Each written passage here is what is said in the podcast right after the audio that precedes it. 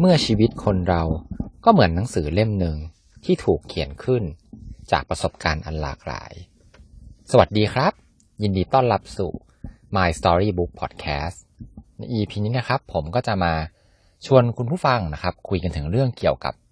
การนอนนะฮะก็น่าจะเป็นท็อปิกยอดฮิตเลยนะครับแล้วก็เชื่อว่าคุณผู้ฟังที่เป็นวัยทำงานหลายๆคนเนี่ยก็น่าจะประสบปัญหานะครับในเรื่องเกี่ยวกับการนอนนะครับวันนี้ก็เลยจะรวบรวมนะครับความรู้ต่างๆนะครับที่เคยอ่านเจอมาเนี่ยมาแชร์ให้ฟังกันนะครับแรกสุดเลยครับเริ่มต้นเนี่ยเรามาพูดคุยกันก่อนว่าคุณผู้ฟังทราบไหมครับว่าทำไมคนเราถึงต้องนอนนะครับแล้วเคยคิดไหมครับว่าเอ๊ะถ้าเราไม่นอนเลยเนี่ยได้ไหมนะครับก็แน่นอนครับว่ามันเป็นไปไม่ได้นะครับเพราะว่าการนอนเนี่ยมันคือการพักผ่อนนะครับการที่เราเนี่ยได้พักร่างกายของเรานะครับนอกจากพักเนี่ยก็คือจะมีการซ่อมแซมด้วยนะครับแล้วก็ในส่วนของวัยรุ่นนะครับแล้วก็เด็กๆเนี่ยก็เป็นเรื่องของการเจริญเติบโตนะครับการอดนอนนะครับหรือว่าการที่จะไม่นอนเนี่ยมันเท่ากับเป็นการที่ร่างกายของเราเนี่ยก็จะไม่ได้พักนะครับเปรียบเทียบง่ายๆนะครับก็เหมือนกับรถนะครับรถยนต์ที่วิ่งตลอดเวลาเลยแล้วก็ไม่เคยได้พักแบบนี้แน่นอนครับไม่นานเครื่องยนต์ก็พังนะครับร่างกายของเราก็เช่นกันนะครับทีนี้ความน่าสนใจของเราก็คือมนุษย์เราเนี่ยครับเป็นสิ่งมีชีวิตที่เวลาที่นอนเนี่ยเหมือนกับเรียกได้ว่ากึ่งตายเลยนะครับก็คือจะไม่มีการป้องกันตัวใดๆแล้วยิ่งถ้าเกิดเข้าสู่ภาวะที่หลับสนิทเนี่ยก็จะแทบจะไม่รู้ตัวเลยนะครับอันนี้ครับก็จะเป็นในเรื่องของที่ว่าทำไมถึงต้องนอนด้วยนะครับแล้วเรานอนกันไปทำไมนะฮะเรื่องถัดมาครับอันนี้น่าสนใจไม่แพ้กันครับช่วงเวลานะครับที่เหมาะสมกับการนอนนะครับคุณผู้ฟังทราบไหมครับว่าแต่ละคนเนี่ยมีช่วงเวลาที่เหมาะสมในการนอนเนี่ยไม่เหมือนกันนะครับอันเนี้ยขออ้างอิงหนังสือเล่มหนึ่งนะครับที่ชื่อว่า The Power of When นะครับ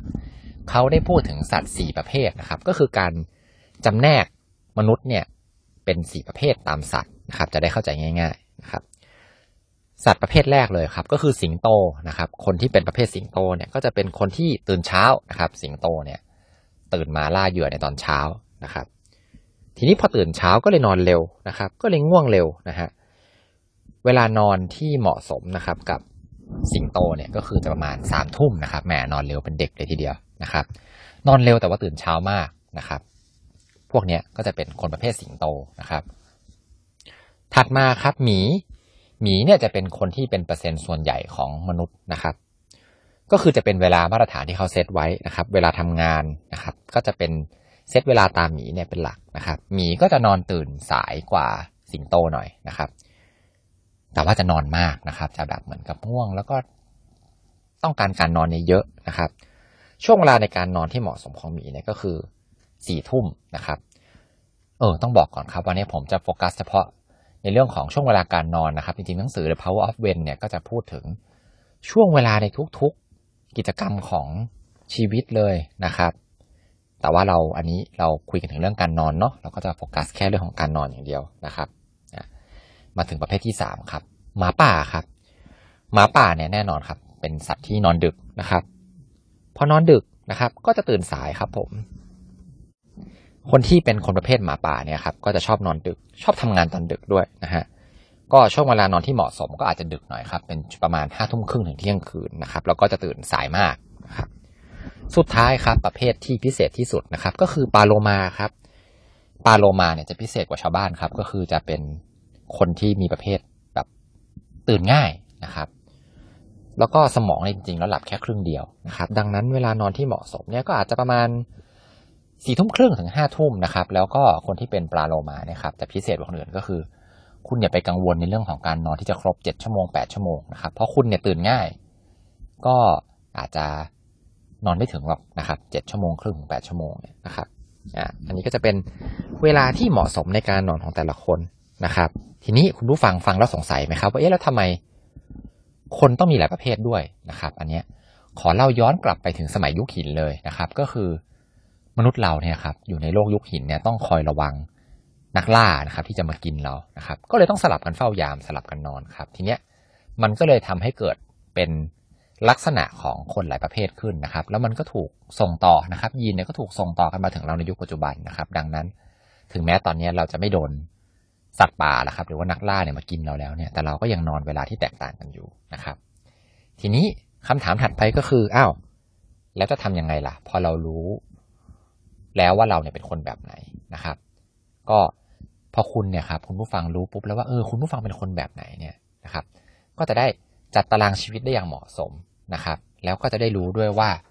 ไม่ใช่ทุกคนที่จำเป็นจะต้องตื่นเช้านะครับในบางหนังสือบางเล่มหรือว่าในแบบในบางที่เนี่ยเขาก็จะชอบพูดว่าแบบเออให้ตื่นเช้านะให้ตื่นเช้านะคือบางทีคุณเนเจอร์คุณเป็นหมาป่านะครับคุณก็ไม่มีทางที่จะตื่นเช้าได้หรือบางทีตื่นมามันก็มึนนะครับทำงานไม่ได้อยู่ดีนะฮะโอเคนะครับถัดมาครับเรื่องยอดฮิตเหมือนกันคุณผู้ฟังเคยได้ยินคำว่า power nap ไหมครับ power nap เนี่ยมันคือเป็นการงีบหลับตอนกลางวันนะครับซึ่งจะกินเวลาประมาณยี่สิบนาทีนะฮะ สิบห้าถึงยี่สิบ นาทีนะฮะส่วนมากเนี่ยเขาก็จะนอนกันหลังจากที่กินข้าวกลางวันเสร็จนะครับทำไปทำไมนะครับเจ้า power nap เนี่ยมันถูกพิสูจน์มาแล้วครับว่ามันเพิ่มพลังให้กับสมองแล้วก็พลังสมาธิด้วยนะครับทำให้ทำงานได้ดีขึ้นนะครับช่วงบ่ายนะครับเราก็จะไม่แบบมึนๆอึนๆแล้วก็ง่วงในช่วงเวลาบ่ายนะครับแล้วทำไมต้องยี่สิบนาทีนะครับยี่สิบนาทีครับเพราะว่าถ้าเกิดว่านอนนานกว่านี้เนี่ยครับมันจะเข้าสู่โหมดของการหลับลึกนะครับถ้าเกิดว่าหลับลึกเนี่ยตื่นมาแล้วก็จะมึนครับคุณผู้ฟังเคยแบบตื่นมาแล้วมึนๆนะครับคือจริงๆมนุษย์เราเนี่ยครับจะมีรอบในการนอนนะครับอยู่ที่รู้สึกจะประมาณเก้าสิบนาทีนะครับถ้าเกิดคุณยี่สิบนาทีแรกเนี่ยมันยังเป็นหลับตื่นอยู่ถ้าคุณรีบชิงตื่นซะก่อนนะครับมันก็เหมือนกับว่าเราเนี่ยโอเคได้พักแป๊บนึงนะครับแล้วก็ไม่มึนด้วยนะฮะเขาก็เลยเรียกว่า power nap ครับทีนี้มีเทคนิคเสริมอีกครับในเรื่องของการใช้ power nap ให้เกิดประสิทธิภาพดีที่สุดนะครับเขาพูดถึงการกินกาแฟครับก็คือให้เรากินกาแฟก่อนที่เราจะ power nap นะครับเพราะว่าพอตื่นขึ้นมาเนี่ยกาแฟมันก็จะทำงานพอดีนะครับกาแฟเนี่ยหลังจากที่ดื่มไปประมาณ สิบห้าถึงยี่สิบ นาทีนะครับมันถึงจะเริ่มทำงานนะครับแต่ว่านะครับขอย้ำไว้เลยว่าอย่าลืมนะครับว่าการกินกาแฟเนี่ยควรจะกินก่อนบ่ายสองนะครับเพราะว่าถ้ากินหลังบ่ายสองไปแล้วเนี่ยคาเฟอีนเนี่ยมันก็จะตกค้างอยู่ในกระเพาะของเรานะครับแล้วก็จะไปรบกวนการนอนในยามค่ำคืนซึ่งสำคัญกว่า power nap นะครับอันนี้เนี่ยครับผมก็มีติดใจอยู่เหมือนกันนะครับในเรื่องของ power nap เนี่ยผมก็มานึกเอาเองนะครับก็ไม่แน่ใจเหมือนกันว่าไอ้การกินอาหารเสร็จแล้วไปนอนเลยเนี่ยมันจะดีต่อสุขภาพในระยะยาวหรือเปล่านะครับอันเนี้ยไม่แน่ใจเหมือนกันนะฮะแล้วก็ในส่วน power nap นะครับดีที่สุดก็ส่วนตัวนะครับคิดว่าน่าจะหลังบ่ายสองน่าจะดีกว่าเพราะว่ามันจะได้ทิ้งจากช่วงเวลาที่กินข้าวกลางวันเนี่ยมาสักพักนึงนะฮะให้อาหารได้ย่อยก่อนนะฮะทีนี้ครับมีคำถามที่น่าสนใจนะครับมาถามคุณผู้ฟังคุณผู้ฟังคิดว่าถ้าเกิดว่ามียาตัวนึงนะครับเขาจะเอามาขายคุณเนี่ยยาตัวนี้ครับจะช่วยทำให้คุณเนี่ยมีสุขภาพร่างกายแข็งแรงขึ้นนะครับแล้วก็ลดโอกาสลดเปอร์เซ็นต์ที่จะเกิดหัวใจวายเนี่ยได้เยอะมากๆแถมยังทำให้หน้าตาอ่อนวัยนะครับคุณผู้ฟังฟังแล้วสนใจไหมครับที่สำคัญเลยครับยาตัวนี้มันฟรีนะครับยาตัวนี้ก็คือการนอนนั่นเองนะครับอันนี้เป็นคำพูดของเดลคาร์เนกีเดลคาร์เนกีเนี่ยก็เป็นนักพูดชื่อดังเขียนหนังสือชื่อดังหลายเล่มเลยแล้วก็หนังสือของเขาเนี่ยเรียกได้ว่าเป็นบิดาเลยนะครับของหนังสือ How to นะฮะอันนี้ครับมันก็เลยเป็นสิ่งที่ย้ำเตือนให้เราเนี่ยรู้เลยนะครับว่าการนอนเนี่ยมันสำคัญมากๆนะครับแล้วทำไมเราถึงไม่จัดการนอนเอาไว้เป็น priority ความสำคัญระดับต้นๆของเรานะครับเราไปเอาแบบไปเอางานมาทำตอนกลางคืนไปรบกวนเวลานอนดูซีรีส์อะไรแบบนี้นะครับก็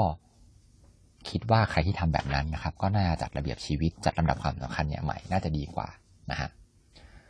ประเด็นสุดท้ายครับของ อี พี นี้นะครับแล้วถ้าเกิดนอนหลับไม่ดีเนี่ยทำยังไงดีนะครับอ่าวันนี้ผมก็มีเทคนิคมาแนะนำกันครับอย่างแรกเลยครับชากาแฟนะครับสิ่งที่มีคาเฟอีนเนี่ยเราไม่ควรจะกินหลังบ่ายโมงนะครับง่ายๆก็คือแบบหลังกินมื้อเที่ยงเสร็จนะครับก็ไม่ควรจะกินละนะครับเพราะว่าเจ้าคาเฟอีนเนี่ยมันต้องใช้เวลาประมาณแปดชั่วโมงเลยถึงจะย่อยสลายได้หมดนะครับในคนที่ย่อยสลายยากนะฮะแล้วก็ไม่งีบหลับหลังบ่ายสามนะครับหรือว่าเจ้า power nap เมื่อกี้ที่เราคุยกันเนี่ยก็ไม่ควรจะทำหลังบ่ายสามนะครับมันใกล้เวลานอนตอนกลางคืนมากเกินไปนะฮะการเข้านอนครับควรจะเข้านอนในเวลาเดียวกันในทุกวันนะครับไม่เว้นวันเสาร์อาทิตย์นะฮะก็คือถ้าสมมติใครแบบนอนสี่ทุ่มวันธรรมดาเสาร์อาทิตย์ก็ควรจะนอนสี่ทุ่มด้วยนะครับไม่งั้นเนี่ยร่างกายมันก็จะปรับตัวเองไม่ทันนะครับห้องนอนนะครับก็คือควรจะมืด สนิทนะครับแล้วก็เย็นนะฮะ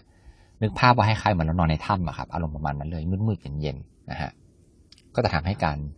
นอนของเราเนี่ยสมูทขึ้นนะครับแล้วก็มีหนังสือบางเล่มนะครับเขาก็บอกอีกว่าเออให้คุณเนี่ยลงทุนนะครับในเรื่องของเครื่องนอนเนี่ยให้มันแบบใช้ของดีๆไปเลยนะครับเพราะว่าจริงๆแล้วชีวิตเราเนี่ยเราใช้เวลาเกือบหนึ่งในสามของชีวิตเราเนี่ยไปกับการนอนเลยทีเดียวนะครับแล้วก็ถ้าเรานอนดีนะครับเรานอนหลับสนิทเรานอนแล้วแบบมีคุณภาพเนี่ยมันก็ทำให้เวลาที่เราตื่นนอนเนี่ยเราสดชื่นแล้วก็มีพลังแล้วก็น่าจะทำให้การทำงานมีประสิทธิภาพมากยิ่งขึ้นด้วยนะครับแล้วก็อีกประเด็นหนึ่งก็คืออย่าเล่นมือถือนะครับอันนี้รู้กันอยู่แล้วนะฮะแล้วก็อีกเทคนิคนึงครับก็คือการคูลดาวน์นะครับก็คือก่อนนอนเนี่ยให้แบบทำอะไรที่มันแบบซอฟๆนะครับไม่ใช่แบบไปออกกำลังกายตอนก่อนนอนนะครับก็คือเขาก็แนะนำครับเป็นเรื่องของการอ่านหนังสือนะครับหรือว่านั่งสมาธิหนังสือนี้ก็ต้องเป็นหนังสือที่แบบอย่าตื่นเต้นมากนะครับไม่ใช่ไปอ่านนิยายอะไรพวกนี้มันนิยายสืบสวนอะไรแบบนี้ครับมันยิ่งทำให้นอนไม่หลับเข้าไปใหญ่นะฮะดูซีรีส์นี้ก็ไม่แนะนำมากๆเลยนะครับอีกเทคนิคนึงครับเขาก็บอกว่าถ้าเกิดคุณเป็นวัยทำงานเนี่ยครับให้จดงานนะครับจด to do list เนี่ยของวันพวกนี้เอาไว้เลยจะได้เอาสิ่งที่เรากังวลหรืองานที่มันค้างอยู่เนี่ยออกไปจากสมองนะครับเอาไปพักไว้ในสมุดนะแล้วก็หลับได้อย่างสบายใจนะครับอ่าแล้วก็สุดท้ายครับอย่าออกกำลังกายหลังทุ่มหนึ่งนะครับและไม่กินอาหารมื้อเย็นหนักจนเกินไปนะครับมื้อเย็นนี่กินยิ่งน้อยยิ่งดีนะครับโอเคอันนี้ก็จะเป็นเนื้อหาแล้วก็เทคนิคต่างๆนะครับที่เกี่ยวกับเรื่องของการนอนนะครับที่ผมนำมาฝากกันในวันนี้ครับก็แล้วเดี๋ยวเอาไว้ อี พี ถัดไปเราจะมาคุยกันเรื่องอะไรนะครับติดตามกันต่อไปนะครับสำหรับ อี พี นี้ก็ขอให้ทุกคนมีความสุขนะครับในการอ่านหนังสือที่ชอบแล้วมาพบกันใหม่ อี พี หน้าครับสวัสดีครับ